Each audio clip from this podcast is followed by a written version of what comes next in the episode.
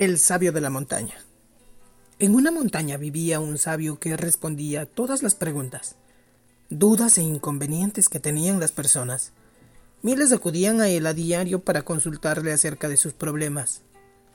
Pero un día, al percatarse de la dependencia que estaba creando en torno a sus consejos, decidió reunirlos a todos alrededor de su gruta. Allí, con miles y miles a su alrededor, les contó una anécdota graciosa que hizo soltar carcajadas a todos los presentes. Al terminarla, expiró un minuto en silencio y empezó de nuevo a contar la anécdota.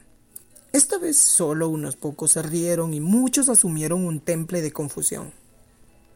El sabio hizo lo propio una tercera vez, solo que en esta ocasión nadie se rió de la historia.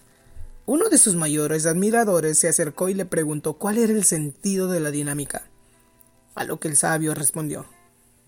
No pueden reírse del mismo chiste una y otra vez, pero sí pueden quejarse y llorar una y otra vez por los mismos problemas. ¿No es acaso paradójico?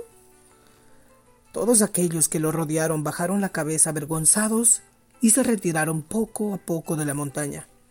Desde entonces solo recibe un par de consultas al día. Todas estas relacionadas con cosas estrictamente importantes.